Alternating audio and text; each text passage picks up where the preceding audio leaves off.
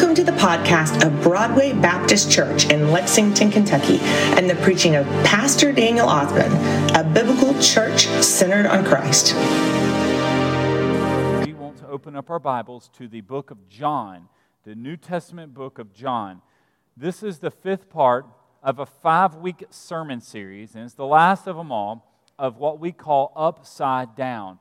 What we have been going through the past five weeks is we have been looking at long conversations in the book of John that Jesus has had. So, a lot of these conversations, a typical event in the Bible might be like uh, 10, 15 verses. These are all 40 verses long. So, a lot of times folks don't preach on these because they're so lengthy, because you have to read so much. And, um, but they're important conversations because Jesus here uh, has. Uh, unique conversations, and then it always means something else. And there's always a deeper meaning between the story here. And that's what we're going to see here. So, this is his last conversation he has of these past five weeks, and really of the book of John, of these long conversations. And this is one here about Lazarus. Lazarus is going to come back to life. Lazarus is one of three people whom Jesus raised from the dead. Excluding himself, not counting Jesus being raised from the dead, three people in the Bible were raised from the dead by Jesus. The first one was in Luke chapter 7. And what happened? There was a funeral going on in a little town called Nain. And, um, and this widow lost her son. And back in Bible times, that would not be good. He would have been the provider for his mother. Jesus walked up and touched the coffin, and the boy sat up, and he came back to life. And then the funeral home director had to give a refund because there was no funeral anymore. It didn't go very well for the funeral home director, that service. But it went very well for the lady and for the son because she got her son back. Two chapters later, in Luke chapter 9, there is a synagogue leader, a man at church who ran the, uh, ran the local church there, synagogue. His name was Jairus. He had a young daughter and she died. And Jesus told everybody he was going to go see her because she was asleep and they started laughing at him. He goes up into the room, ran all these people out of the room. He took her by the right hand, and her Bible says her spirit came back. She came back to life. He then, Jesus, gave the little girl back to her daddy. And he was very excited because he received her, his daughter back.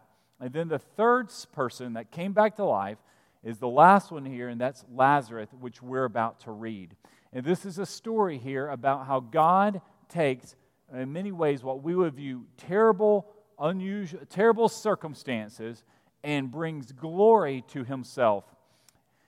In 2004, in January 2004, I went on my very first international mission trip. I was engaged to Sherry. I was a, um, I was a student at uh, uh, New Orleans Seminary, wrapping up school, and we were. I was going to go, or I went to Indonesia. I had never been out of the country before. And we went there and worked with some international mission board, IMB missionaries. And we went there and we worked. Uh, Indonesia is actually the most populated Muslim country. Lots of Muslims are there. And we were on the main island called Java, and right, and that's where Jakarta is, the capital city. And while we were there, we were there two weeks, and uh, while we were there, the IMB missionaries were talking about their work in Indonesia. And there's one island that is just northwest of Java, and it's called Sumatra. Sumatra was the most difficult island for Southern Baptists or any type of Christian missionary to do work on. And the reason why is because Sumatra, uh, Islam came to Indonesia hundreds and thou- or thousand or so years ago, and, and it landed on the very top of Sumatra called Banda Aceh, is this community and it is 100% Muslim. And it is extremely um, a terroristic style Muslim. So, what would happen is if Christians had churches there and they built a church, they would burn them down. And they would go find believers and run them out of, or if not kill them, run them out of the city, say, You don't belong here. And it was a very challenging place the IMB missionaries, I remember them talking about how hard it was for us, for Christian missionaries, to do work in that region because the uh, extremists there did not whatsoever want any other religion than Islam in that whole community. Well, that was in January of 2004. On December 26, 2004, there was an earthquake in the Indian Ocean. And it was a 9.1 on the Richter scale, day after Christmas, 11 months later. And it actually hit just a few hundred miles. The epicenter was a few hundred miles right off the coast there of that city called Banda Aceh. Banda Aceh had over 300,000 plus people there, and a 100 foot tsunami wall came and just wiped out not just that whole city, but that whole island. And uh, on that island itself, in that community, over 167,000 people died. Two thirds of every single building were totally demolished there. I mean, it was utter devastation. You can actually go on YouTube and look at some of the videos, they're still up there, of what happened there in that community. And it didn't just hit Indonesia. That earthquake, over 200, nearly 230,000 people died from that tsunami, from that earthquake. In India, India Sri Lanka, Thailand, uh, Malaysia, hit all in that region there, uh, uh, no, north of Australia, around those Indonesian islands. Well, what happened in the aftermath of all of that loss and death of that terrible tsunami? If Some of y'all remember this, it was been December 2004.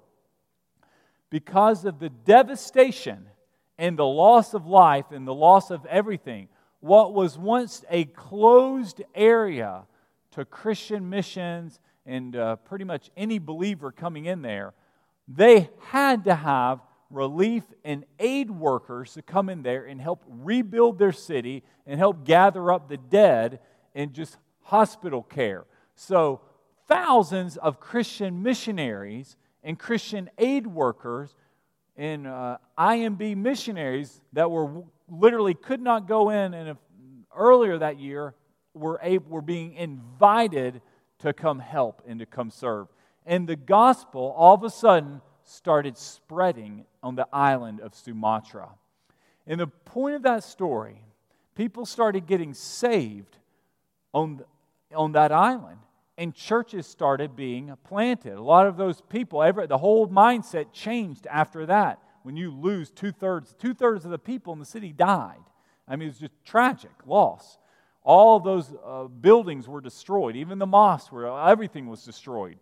God used that tragedy and even the loss of life to actually open up the door to people now being saved and hearing about Jesus. And what we're about to see right here is something extremely similar in, Matthew, or in uh, John chapter 11. So that's what we're going to read here. This is the story of Lazarus, and he had two sisters. So I'm going to tell you about this little family. Lazarus has these two sisters. One's named Mary. Mary, you might know, this is not Mary, his, Jesus' mother. This is Mary, the sister of Lazarus and the sister of Martha. Mary was the one who would sit at the feet of Je- Jesus and listen to what he has to say. She was just a learner. She wanted to be on the first or second pew and just pay attention. Martha was someone who realized she had chores she had to do at the house. So when Jesus came over, someone had to bake the bread, someone had to get the house looking nice, someone had to prepare some tea. She was always going about. They were all good things. Someone at the house has to do this stuff. So she's there sweeping and cleaning and serving and getting dinner ready. So she's not at the feet of Jesus. She's working, she's a busybody, not busybody, but a busy bee going around working away, uh, doing good things, but she's not listening to Jesus. Mary's over there anointing. Mary's also the one that anointed Jesus with the alabaster jar and wiped his feet. I mean, she just has a personal worship of Jesus, which is good. But Martha is in earlier in the book of John and other gospels, Jesus spoke to them and said, Martha, Martha, you are so preoccupied and worried about these other things, this housework and your chores, but Mary has chosen what's most important. So these are two sisters, and they have a brother, and their brother is Lazarus, and he's dead.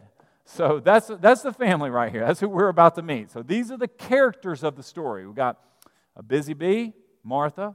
We've got feet of Jesus, Mary, and we have dead Lazarus, the brothers. That's the little family. So that's who, who we're about to talk about. And we're going to see all these people here. And Jesus is going to teach each one of them. He's especially going to teach Martha because she's the one that struggles with understanding well, who Jesus is. Now, I'm in John chapter 11. I want you to follow on your Bible. John chapter 11, verse 1.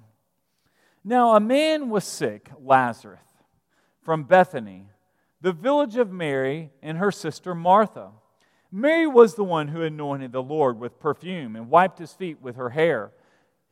And it was her brother Lazarus who was sick. So the sisters sent a message to him Lord, the one you love is sick. Jesus was very close to his family.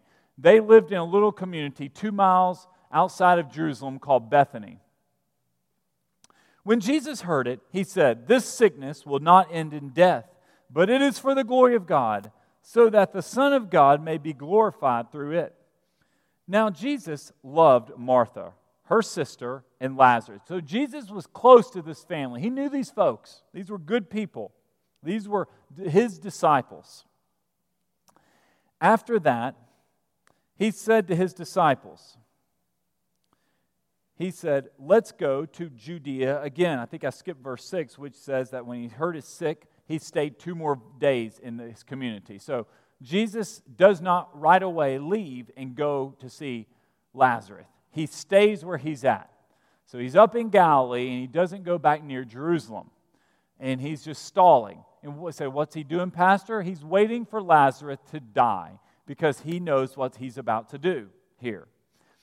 So he tells his disciples, We're going to now go back to Judea. That's where Jerusalem is. That was the area last time he was there. They tried to kill him because he healed a blind man, which we saw last Sunday. Rabbi, the disciples told him, Just now the Jews tried to stone you, and you're going to go there again? You know, notice what the disciples are worried about. They're worried about dying. They're worried that they are going to die. This is very important because we're going to see here how Jesus is over death, and his disciples still do not get it. Jesus, death does not, does not bind Jesus. He's not worried about being stoned, he's not worried about dying. Aren't there 12 hours in a day? Jesus answered. If anyone walks during the day, he doesn't stumble because he sees the light of the world. But if anyone walks during the night, he does stumble because the light is not in him. He said this and told them, Our friend Lazarus has fallen asleep, but I'm on my way to wake him up. Now, that's an odd, odd way of saying Lazarus is dead, but he's saying here, you know what? Some people, they walk during the day and they don't stumble because they have light. And some people, they stumble at night because it's dark. That means while you're, a, a, I guess, alive, you can see during the day, and then at night, he's saying Lazarus here has died. Night has come upon him. It's an odd way for Jesus to say, Our friend is dead. Then the disciples said to him, Lord, if he's fallen asleep, he will get well. Like, who, if he's sick, why do we need to go wake him up? Jesus, however, was speaking about his death, but they thought he was speaking about natural sleep. So Jesus told them plainly, Lazarus has died. I'm glad for you that I wasn't there so that you may believe. But let's go see him. So now Jesus is starting to reveal his purpose of Lazarus' death. It's not just, you know, Lazarus just died, we need to go wake him up. There's a greater purpose in his death to help the disciples believe. Say, what do they need to believe? They still do not believe that Jesus has power over death. Jesus even though he's already raised two people from the dead, the disciples still are worried about getting stoned. Jesus was not worried about dying, he was not worried about getting stoned. He had a specific mission. He knows the future. He knows what he's going to do, and he's working in this, trying to teach them. He's saying, I am the life. Death should not, death does not bind a person. You know, some people, they walk around during the day. Some people, when they're dead, they walk around at night, I guess, is what he was saying earlier. You know, day or night, because of people's soul we're about to see here, they're still alive. Then Thomas, called twin, so this is doubting Thomas, who, has, who is a twin, he said to his fellow disciples, Let's go too, so we may die with them. See, all they're thinking about is that we're going to die if we go to Jerusalem. So they're thinking, die, die, die, die, die. We're going back to Jerusalem, and it's not going to be good. That's, he could not quit thinking about that. So Jesus is going to use this for a teaching opportunity.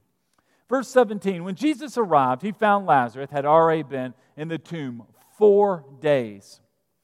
Bethany was near Jerusalem, less than two miles away.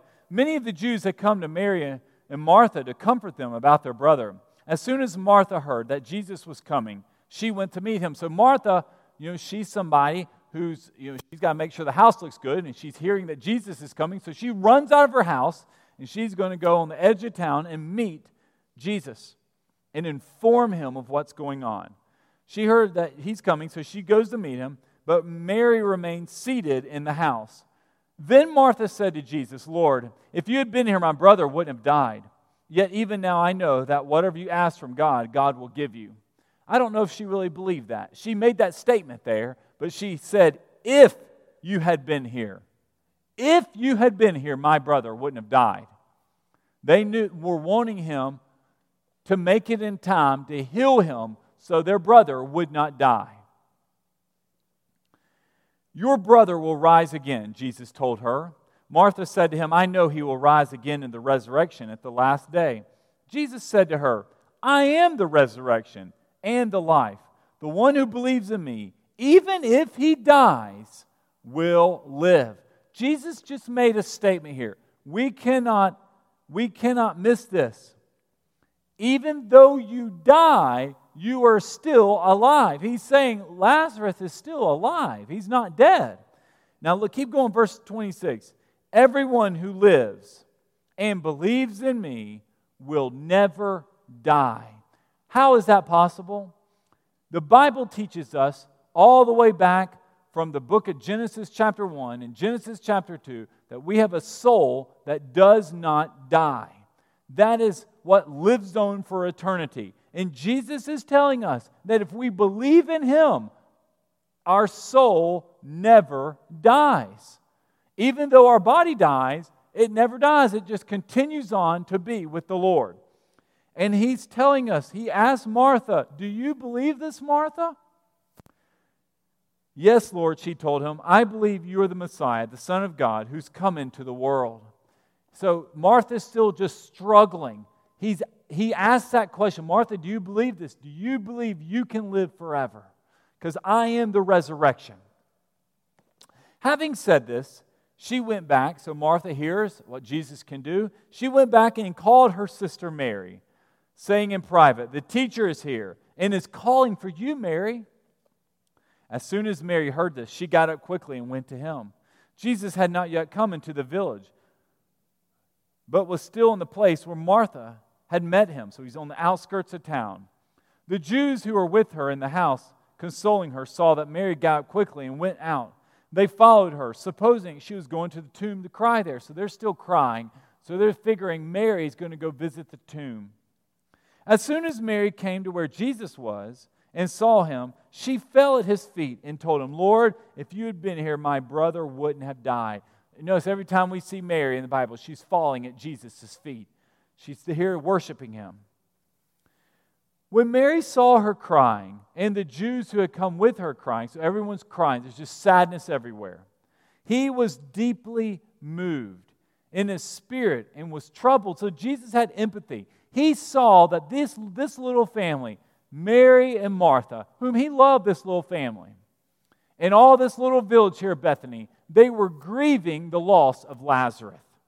Because Jesus knew. So why is he grieving this? He knows what he's about to do. He's seeing and witnessing the sting of death. He's known these people are they're hurting. They're in pain. They're in anguish. Sin, because of what happened in the Garden of Eden, which Jesus was there in Genesis chapter 3, that he knew what happened. Adam and Eve were deceived, and sin entered into humanity. These people are going to experience death, they're going to experience pain, just as we experience it. Jesus here, he has empathy for him. His heart is troubled and he's upset. And he asked these ladies, Where have you put him? He asked. Lord, they told him, Come and see. So now they're thinking he's going to go visit the body. And he's going to go there. And then this is the shortest Bible verse. If you're ever in scripture memory and you want to memorize a verse a day, you, if there's ever a day you're really busy, you don't have time to memorize one, this is it. It's John 11 35. Jesus wept. There it is. Jesus wept. That is your shortest Bible verse in the entire Bible. Jesus wept. He goes there. He's with Mary and Martha, and he's crying. Uh, say, Pastor, why is he crying? He's crying because he has empathy for their pain. This whole village is hurting because Lazarus, Mary and Martha, who's very well known, who were just wonderful folks, have lost their brother. And he's, he's sad with them. He thought this is not at all what was supposed to happen. He's thinking this wasn't supposed to ever occur. He, so, he knows the only reason this man died is because the devil brought death into the world. Death was never supposed to be a part of creation, it came about as a result of sin. This, uh, humans weren't supposed to die initially. They, that this was a punishment for their disobedience. So Jesus is weeping with them. So the Jews said, now, as he's crying, he's got people making fun of him. So the Jews who were there, because there's a lot of folks here, we're all going to witness what is Jesus going to do. Now the disciples are there too, and they're shaking in their boots. They're scared to death. they're going to die. They're worried they're going to get stoned. Remember Thomas? He said, We're going to go there and we're all going to die with you, Jesus. So they're thinking, I guess everybody's now going to die. So the Jews said, See how he loved him. But some of them said, Couldn't he who opened the blind man's eyes have also kept this man from dying? They're mocking him. They're saying, You know, Jesus, whom you all follow now, he couldn't keep him alive. This man died. He couldn't do it. Do you know, if you are ever around a family, or you have family, or you have friends, and they experience death, someone dies, do you know, I have learned, and the Bible teaches us here, notice Jesus, it's not so much, he didn't say anything. There's a ministry of presence, meaning you just show up. You just go visit them at their house. You show up because they're not going to remember what you say. They're not going to remember anything you let them know. All they know is you came by and you were there. You prayed for them. You hugged them. You consoled them. You cried with them. That is what Jesus is doing. Jesus isn't preaching a sermon to these folks. He walks in, everyone's crying because Lazarus dies. He cries too, and he says, Well, where is he? So they, it's like he wanted to go pay his respects. And now while he's doing that, he's got folks making fun of him over here. But watch what's about to happen. Here we go. Here's the miracle. So here comes the twist as well. Then Jesus, deeply moved again, came to the tomb. It was a cave, and a stone was lying against it. So this would have been very similar to the type of cave that Jesus would have been buried in. A stone's a block, you're blocking it, it's a place of burial. Remove the stone, Jesus said. That's all he says. Remove the stone. Martha, the dead man's sister, who has expressed her doubt to Jesus, told him, Lord, there's already a stench because he has been dead four days. That is the second time we had to remind Jesus. He's been dead four days. He smells bad. We don't want to pull the body out right now. We don't need to have an, a bonus memorial service. We don't need to dig them up from the grave like Jesus. This is not what people do. This, this isn't good. So Martha is trying to instruct Jesus and help him come to his senses on he's dead. Martha still does not believe. She doesn't get it. Jesus says, I am the resurrection, I am the life. Do you believe this? Anyone who believes in me has eternal life. Watch what's going to happen, Martha. She's just she's there with Thomas. She's that doubting person. She's living a life by logic.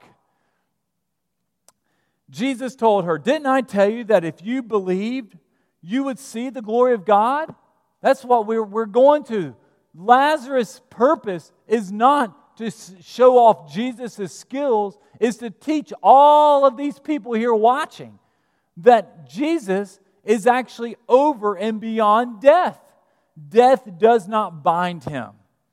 He is not worried. He is not scared about getting stoned. Even when Jesus died on this cross here, he submitted himself to that death. He was the, he was the sheep willingly going to slaughter. He went to the Garden of Gethsemane and surrendered himself to authorities. He didn't pull a sword out, there was no fighting or pushing back. He didn't give a testimony when he was standing before Pilate. He was just silent and said, Yeah, I'm the Son of God. Even, even Pilate couldn't get him to say something, try to get him off the hook because he knew he was innocent. So Jesus, the whole time, is, there's no fear of Jesus of death. So they removed the stone. Then Jesus raised his eyes and he prays this prayer Father, I thank you that you heard me. I know that you have always heard me, but because of the crowd standing here, I said this so that they may believe you sent me. He prayed a prayer, but the prayer wasn't so much that he needed God to hear him. His prayer was so that these people standing here, what he's about to do, there is a greater purpose. And that's so these people believe. The greater purpose, I believe, of that tsunami that hit Sumatra, Indonesia, was so that the gospel would be free to go flourish and spread on that island because it was 100% Muslim. And now there are believers in churches there because of that tsunami. It has changed the attitude because of the Christian relief workers that came over there and the missionaries that helped out. And we look at the tragedy and loss in our personal lives and you say, God, how can you take something that's so terrible, that involves death, disease, setback, disappointment, financial problems, and ruin. How can you use this for your glory? And that's what he's doing right here with Martha. He's reminding her, and he prayed, I need all these people to witness this event, what's about to happen. After he said this in verse 43, after he prayed this brief prayer, he shouted out with a loud voice, Lazarus, come out.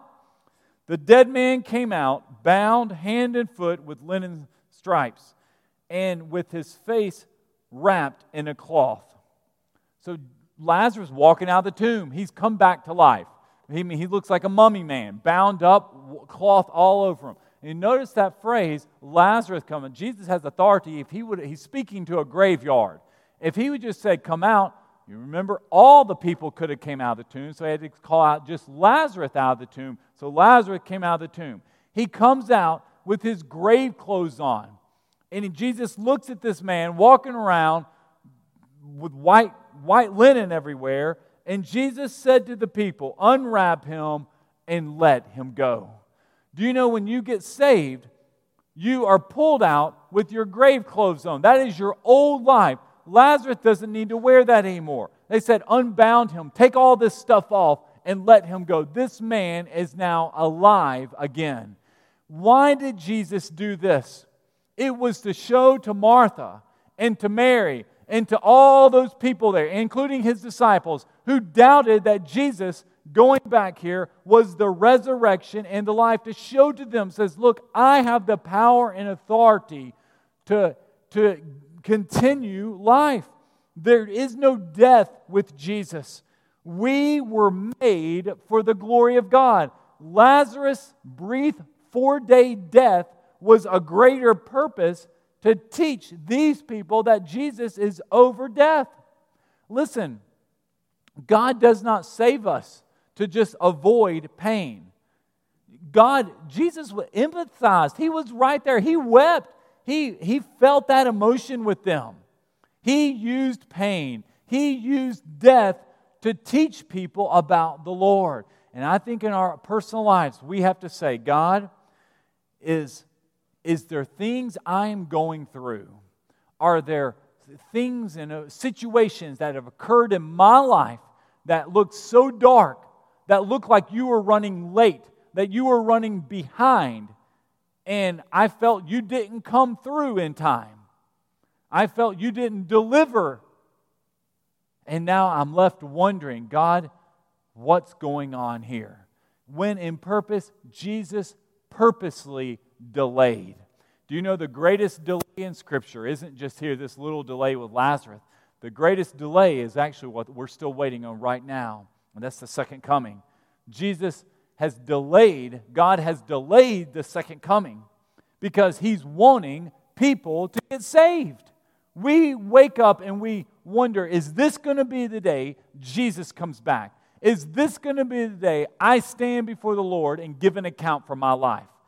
These two women here, Mary and Martha, felt Jesus was late. He didn't make it in time. Even the Jews who were with them mocked Jesus, saying he was late. He couldn't save Lazarus, but he saved the blind man. He gave him sight, but he couldn't keep this man from dying. When Jesus is saying, No, all of this was the perfect God's time. So, what we do is we take this and maybe we have, you have things going on in your life, and you're wondering, God, what is, what is going on with this? This makes no sense. I don't understand. Uh, it seems uh, off. It's confusing. What are you trying to teach me? And that is the main purpose here. Jesus was not trying to show off his skills to say, Look at me, I can bring people out of a tomb. That is no problem at all for Jesus. He can raise any dead person he wants to because he is life, he is the resurrection. He wanted these people who witnessed this event to place their faith and believe in Jesus. That's what he was. The real audience of the resurrection wasn't Lazarus walking around in grave clothes. They look at me. It was these people standing over here because they did not believe in Jesus. They did not see this is the Messiah. He is the life. He is the one that can take any situation, that anything that has occurred to us, and make it to bring glory to God. And I ask you this morning, saying, you look at your life and saying, what are you walking through? What challenges are, have you encountered? And you're asking the Lord, says, God, what are you trying to teach me in this situation, with these consequences, with this event, to teach me about you so you get all the glory? These people here believed Jesus because of this. Mary and Martha were changed. The disciples were changed. They realized here we are scared to death, worried about getting stoned. Thomas is over here talking about we're going to Jerusalem to die. And Jesus is saying, What are you talking about? I'm bringing people to life. You're, y'all are clueless. Y'all have missed it. This isn't about death, this is about life. The ministry of the gospel, the ministry of Jesus, is actually seeing people saved. And he's using Lazarus so people believe in him. This morning, I ask you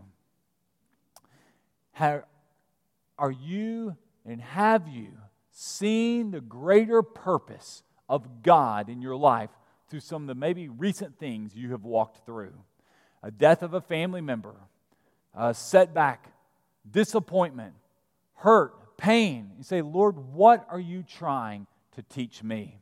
I don't believe it's an accident we come to church. I don't believe it's an accident we hear these type of messages. Jesus gave us with this upside down message of saying this isn't about Lazarus, this is actually about you and your faith. And for us, do we believe no matter what happens in our life, God is going to take that and use it for His glory. If it involves sin, if it involves God being late, if it involves pain and hurt, the Lord takes every single thing that cursed us and uses it for Him. We were made and created for the glory of God. Mary and Martha are realizing it. And I ask you this morning have you realized God has a great purpose for you? I tell you, I'm going to invite our band now. Beecher, if you'll come forward. We're about to have our invitation. And I want to tell you, it's no accident that God brings you here. And the greater purpose of what God does in your life is so that we respond to Him. Jesus looked in that prayer. He prayed. He said, Father, I'm doing this so that those standing over here believe in me. And that's why we preach the gospel. That's why we teach here, so that you and I, we believe Jesus. We live in a community, we live in a wonderful state that is desperate to believe in Jesus. God uses tsunamis, earthquakes, disappointments in our life, and people running late, like Jesus did, two days late, with a greater purpose, so we believe. I'm going to invite everyone to stand up. if you want to give your life to Jesus, if you want to believe in Jesus, just like Mary and Martha and the disciples did in this story, you come forward and take my hand and say, Pastor, I want to get saved. I want to give my life to Jesus. I want to experience the life and the resurrection that he offers. This is also our time. You can join Broadway Baptist Church. You go, if you've been coming to church here, you need to be a member here, our church. This is your church home for you and your family. Zach Bauer's going to come stand up here me. I'm standing right there. Now's our time. As our band leads this song, we sing, you respond.